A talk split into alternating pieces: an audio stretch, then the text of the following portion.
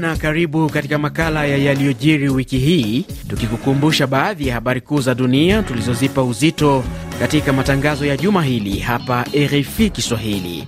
Miongoni ni pamoja na Rwanda na Uingereza zilitiliana saini mkataba mpya kuhusu kuwahamisha wahamiaji kutoka Uingereza kwenda huko Rwanda.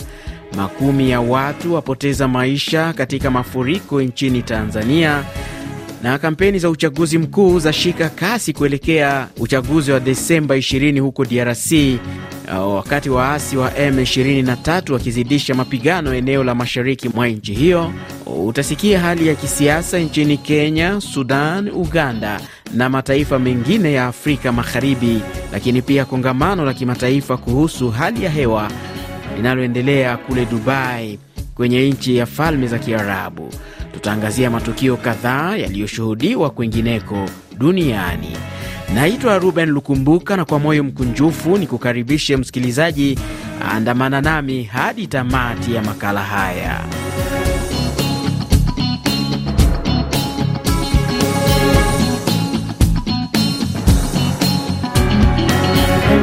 Makala hii inaanzia nchini Rwanda ambako wiki hii Nchi hii na Uingereza zilitiliana saini mkataba mpya unaolenga kufufua mpango wa awali ambao London itawatuma waomba hifadhi kwenye taifa hilo la Afrika Mashariki. Watetezi wa haki za binadamu wana mtazamo gani? Francis Auma anatoka shirika la Muhuri nchini Kenya. Sisi kama watetezi wa haki za kibinadamu tumesikitishwa sana na vile Uingereza wanafanya mambo haya, na hao ndio watakana wahifadhi kuangalia haki za kibinadamu hapa duniani, kama vile demokrasia yao imekuwa machua na wanajipiga wana kifua wakisema kuwa wanajua haki za kibinadamu. Kwa hiyo waziri wao wa interior kwenda uh, Rwanda kuweka mkataba huu licha ya koti kusema kuwa inakeuka haki za kibinadamu ni jambo la huzuni mno, ni jambo la kusikitisha, maanake imekuwa ni kama dumping site, ni pahali jaa takataka, pelekeni Afrika. Mbona watu wasiweke kwa nchi zao wenyewe kule? Kwa hivyo sisi tunaona hii yote inaitwa impunity, ni kutumia ubabe, kutumia nguvu. Naye waziri mkuu wa Uingereza Rishi Sunak siku ya Alhamis wiki hii alisisitiza kuwa mpango mpya wa serikali yake kuhusu uhamiaji utafanya kazi licha ya kuwa mpango huo unatishia kuwagawa wabunge wa chama chake. Kauli hii Sunak aliitoa baada ya waziri wake wa uhamiaji Robert Jenrick kutangaza kujiuzulu kwa kile alisema haoni mpango huo ukifanikiwa. Rishi Sunak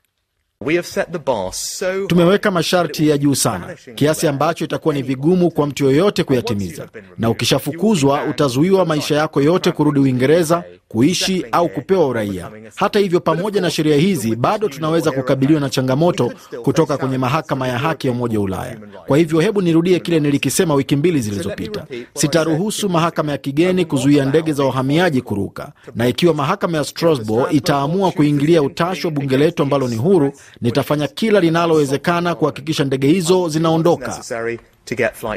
Ikiwa sheria hii itapitishwa, basi itaifanya Uingereza kukiuka hata sheria zake za ndani za haki za binadamu, ambapo pia hakuna mahakama yoyote itakayoweza kuzuia serikali kutekeleza.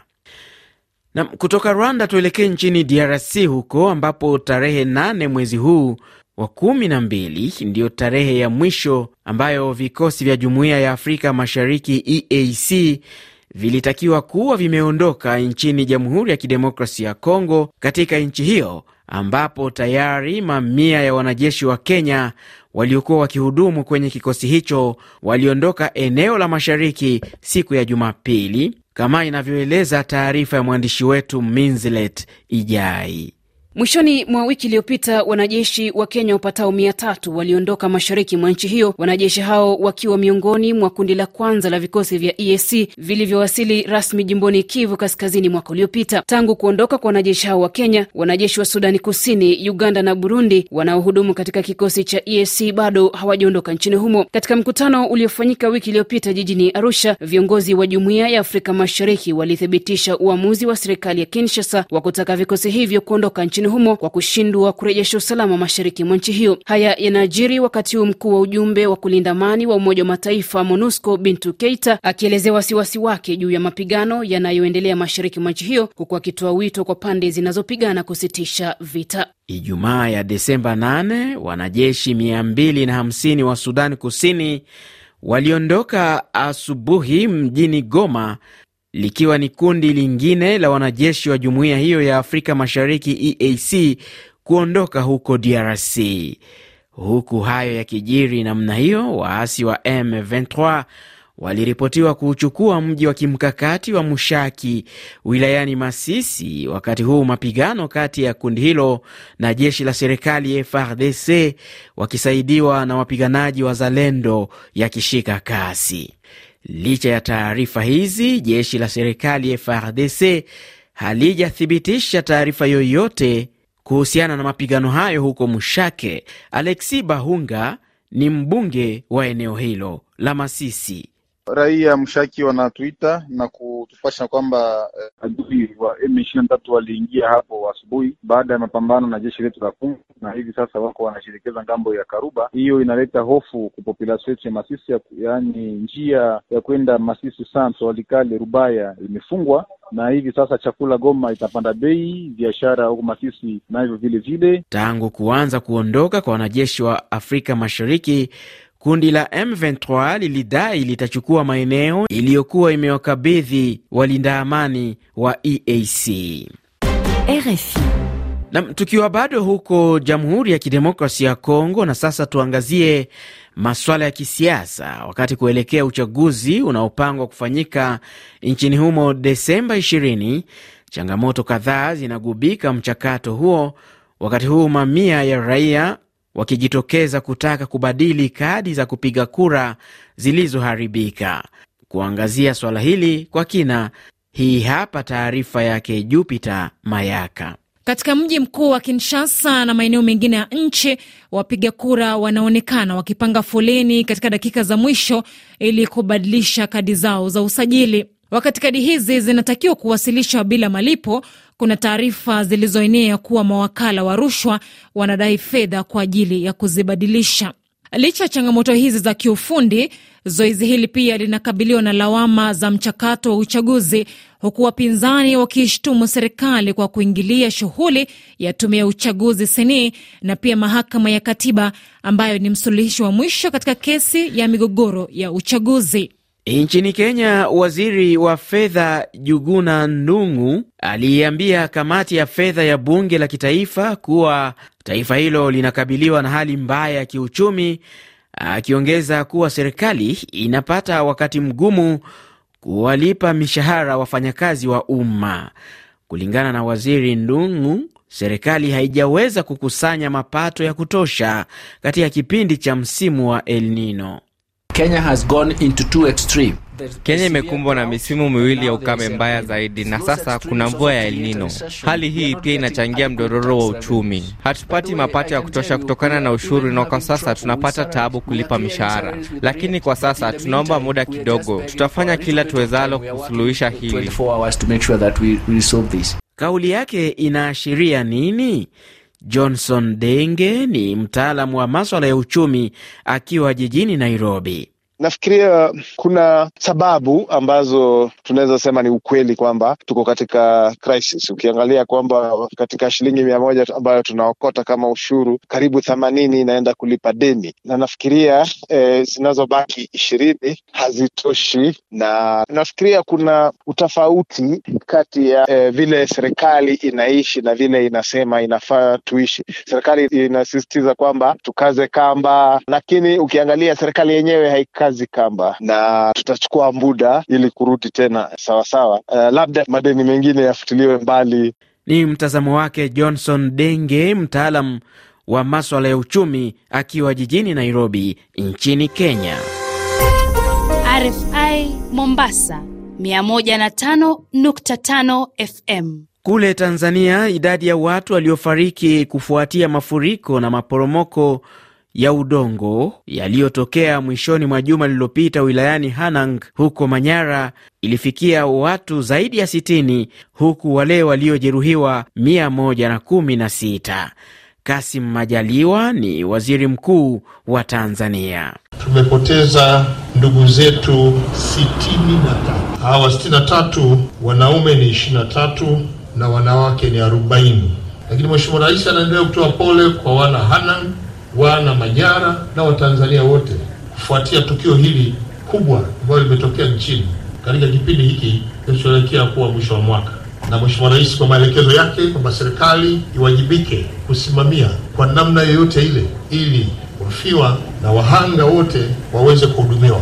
Rais wa Jamhuri ya Muungano wa Tanzania Samia Suluhu Hassan alilazimika kuondoka jijini Dubai ambako alikuwa akihudhuria mkutano wa mazingira wa COP 28 na kurejea nchini haraka iwezekanavyo ili kushughulikia janga hilo. Mara tu alipofika nchini mwake, Bi Samia aliamrisha uchunguzi wa kina ufanywe kuhusu maporomoko yaliyosababisha vifo vya watu 76 mwishoni mwa wiki iliyopita katika eneo la Hanang huko Manyara. Rais Samia alisema, nimeelekeza kufanya taarifa za uchunguzi wa kina wa janga hili, maeneo ambayo tunaweza tukahamisha watu, na kwa bahati nzuri tumeshapata eneo, wataalamu wameweza kupata eneo ambalo tunahisi serikali tutahamishia watu huko, na tunaweza tukawa nao bega kwa bega katika kukamilisha ujenzi wao na kuhakikisha wamepata makazi ambayo yatakuwa ni makazi yao ya kudumu na waweze kuondoka kwenye makambi. Kwa hiyo taarifa za uchunguzi uh, kupata kiini lakini na kina cha janga hili ziharakishwe, zipatikane kwa mapema ili tujue tunachukua hatua zipi. Rais Samia aidha aliitaka wizara ya afya kufuatilia hali yoyote inayoweza kusababisha milipuko ya magonjwa. Wiki hii serikali ya Uganda ilikashifu uamuzi wa Marekani wa kuongeza vikwazo vya viza dhidi ya maafisa wake, ikishutumu Washington kwa kushinikiza ajenda ya ushoga barani Afrika. Taarifa ya kina na mwandishi wetu Emmanuel Makundi. Vikwazo hivi vipya vilivyotangazwa Jumatatu vinalenga maafisa wasiojulikana ambao Marekani inawaona wanawajibika kudhoofisha demokrasia na kukandamiza makundi yaliyotengwa nchini Uganda, ikiwa ni pamoja na jumuiya ya LGBTQ. Uganda ilipitisha moja ya sheria kali zaidi duniani dhidi ya mashoga mwezi Mei, ambayo inatoa hukumu ya kifo kwa watakaobainika kujihusisha na mapenzi ya jinsia moja. Kwa mujibu wa mashirika ya kutetea haki za binadamu, tangu sheria hiyo kupitishwa imeibua wimbi la unyanyasaji dhidi ya mashoga. Waziri wa mambo ya nje wa Uganda, Okello Oryem, amesema kitendo cha Marekani ni wazi kinaashiria kushinikiza ajenda ya ushoga kwa mataifa ya Afrika, akihoji kwa nini hatua kama hizo hazichukuliwi kwa mataifa mengine ya Mashariki ya Kati yenye sheria kama ya Uganda. Vikwazo vya Marekani vinaenda sambamba na vile vya Benki ya Dunia ambayo ilitangaza kusitisha misaada yake kwa nchi hiyo. Msikilizaji, nchi ya Marekani Jumatano ya wiki hii ilisema pande zinazohasimiana nchini Sudan zimetekeleza makosa ya uhalifu wa kivita, ikionya pia kuhusu ripoti za mauaji ya kikabila kwenye eneo la Darfur baada ya karibu mwezi, ikieleza kuguswa na kusikitishwa na kasi ndogo ya mazungumzo ya kusaka amani. Waziri wa mambo ya nje wa Marekani Antony Blinken, Blinken kupitia kwa msemaji wake Matthew Miller anasema wanao ushahidi kuthibitisha madai yao. Na, na sasa tuangazie yaliyojiri katika ukanda wa Afrika magharibi na kaskazini, tukianzia huko Misri. Ni kuwa raia wa nchi hiyo wanajiandaa kupiga kura wikiendi hii kuchagua rais wao katika uchaguzi ambao rais wa sasa Abdel Fattah al-Sisi anatarajiwa kushinda kwa muhula wa tatu licha ya ukosolewaji na hali mbaya ya uchumi inayoikabili nchi hiyo. Taarifa zaidi na Paul Nzioki. Kuanzia Jumapili hadi Jumanne, raia wa Misri wenye umri wa miaka 18 na zaidi watapiga kura kwa mmoja kati ya wagombea wanne, akiwemo rais wa sasa Abdel Fattah al-Sisi. Wafanyikazi wa mahakama elfu kumi na tano watafanya kazi kwa siku tatu za kupiga kura katika vituo 9400 katika nchi hiyo yenye watu wengi zaidi miongoni mwa mataifa ya Kiislamu. Matokeo yanatarajiwa kutangazwa Disemba tarehe 18 kama duru ya pili ya upigaji kura haitahitajika. Hata hivyo, karibu wakazi milioni 106 wa Misri wanaona hili kama lisilowezekana kutokana na rekodi ya Al-Sisi ya kupata zaidi ya asilimia 96 ya kura katika chaguzi zote mbili za mwaka 2014 na 2018. Tayari viongozi wawili wakuu wa upinzani waliotegemewa na wananchi kuangazia sauti za wapinzani wakati wa kampeni wako gerezani. Huko Guinea Bissau, Alhamis ya wiki hii, jeshi la nchi hiyo lilionyesha hadharani zana kadhaa za kijeshi ikiwemo risasi na roketi inazosema zilikamatwa katika kile serikali imekielezea kuwa ni jaribio la mapinduzi la wiki iliyopita, jaribio lililotibuka. Akizungumza kwa mara ya kwanza tangu arejee nchini, Rais Umaro Sisoko Embalo alitetea uamuzi wa kulivunja bunge akiwashutumu wapinzani kwa kuhusika katika jaribio hilo la mapinduzi lililoshindikana. Umaro Sisoko Embalo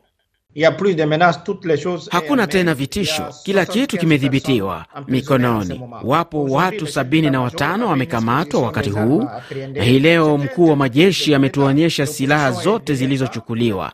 Ilikuwa jaribio la mapinduzi ya serikali. Upinzani umekuwa ukipanga haya. Spika wa bunge alitoa maagizo kwa kamanda wa kikosi cha ulinzi wa kitaifa na kuviendea vyombo vya sheria. Sasa kwa kuwa bunge liliingilia hali hii, nimeamua kulivunja bunge hili. Mimi ni mwanasiasa wa demokrasia. Wiki ijayo tutatangaza baraza jipya la mawaziri, na sasa serikali hiyo mpya ndiyo itakayopendekeza tarehe mpya ya kufanyika kwa chaguzi za wabunge. Ni sauti yake Umaro Sisoko Embalo, rais wa Guinea Bissau. Kule Niger, mahakama ya ECOWAS Alhamis ya juma hili ilikataa ombi la serikali ya kijeshi katika nchi hiyo la kuondolewa kwa vikwazo vilivyowekwa baada ya mapinduzi, ikisema kuwa utawala huo wa kijeshi ni kinyume na katiba na hivyo kukosa mamlaka ya kutoa ombi kama hilo.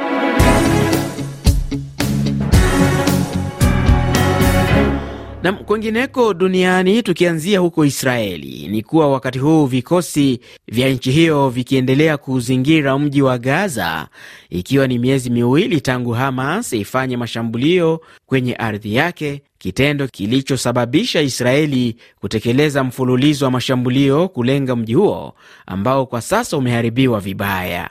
Haya yanajiri wakati huu baraza la usalama la Umoja wa Mataifa wiki hii lilitarajiwa kuketi kupiga kura kuhusu kushinikiza usitishwaji wa mapigano kwenye eneo hilo la Gaza. Antony Blinken ni waziri wa mambo ya nje, yeye alisema bayana kwamba wameitaka Israeli kuwalinda raia. Ni muhimu na inasalia muhimu kwa Israel kuipa kipaumbele ulinzi wa raia. Bado kuna pengo kati ya nia ya kuwalinda raia na matokeo halisi tunayoyaona. Tunaendelea kutambua ugumu wa zaidi katika kazi hii, kwani Israel inakabiliana na magaidi ambao wanatangamana kwa makusudi na raia. Hata hivyo, Israel ina wajibu wa kufanya kila linalowezekana kulinda raia na kuongeza msaada zaidi. Ni sauti yake Antony Blinken, waziri wa mambo ya nje wa Marekani. Wiki hii waziri wa mambo ya nje wa Uingereza David Cameron alisema nchi yake itaendelea kuisaidia Ukraine hata kama Marekani itashindwa kutoa msaada mpya kwa taifa hilo, ingawa amesisitiza kuwa anaamini Washington itapitisha bajeti inayotakiwa. Kauli ya David Cameron imekuja wakati huu Urusi ikiendelea kurusha makombora zaidi kutokea baharini, Kiev ikisema ilifanikiwa kudungua makombora kadhaa. David Cameron alikuwa na kauli hii.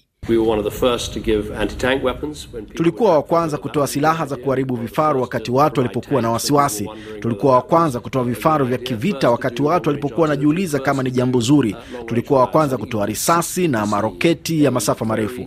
Kwa hivyo nadhani unaweza kuona mchango wa uwajibikaji wa nchi ya Uingereza, sio tu kwa idadi, lakini uthabiti wa vifaa hivyo, na hili litaendelea. Kuhusu nini kitatokea ikiwa Marekani haitotoa msaada, naamini Marekani itatoa. Katika bunge la Congress kuna wengi wanaounga mkono Ukraine kusaidiwa.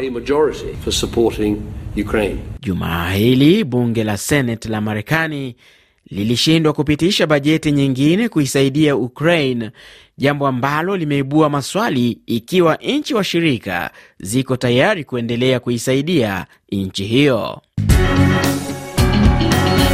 Nam msikilizaji, hivi ndivyo nami nafikia tamati ya makala haya ya yaliyojiri wiki hii. Naitwa Ruben Lukumbuka, hadi tutakapokutana tena, panapo majaliwa, uwe na wakati mwema na kwa heri kutoka Nairobi.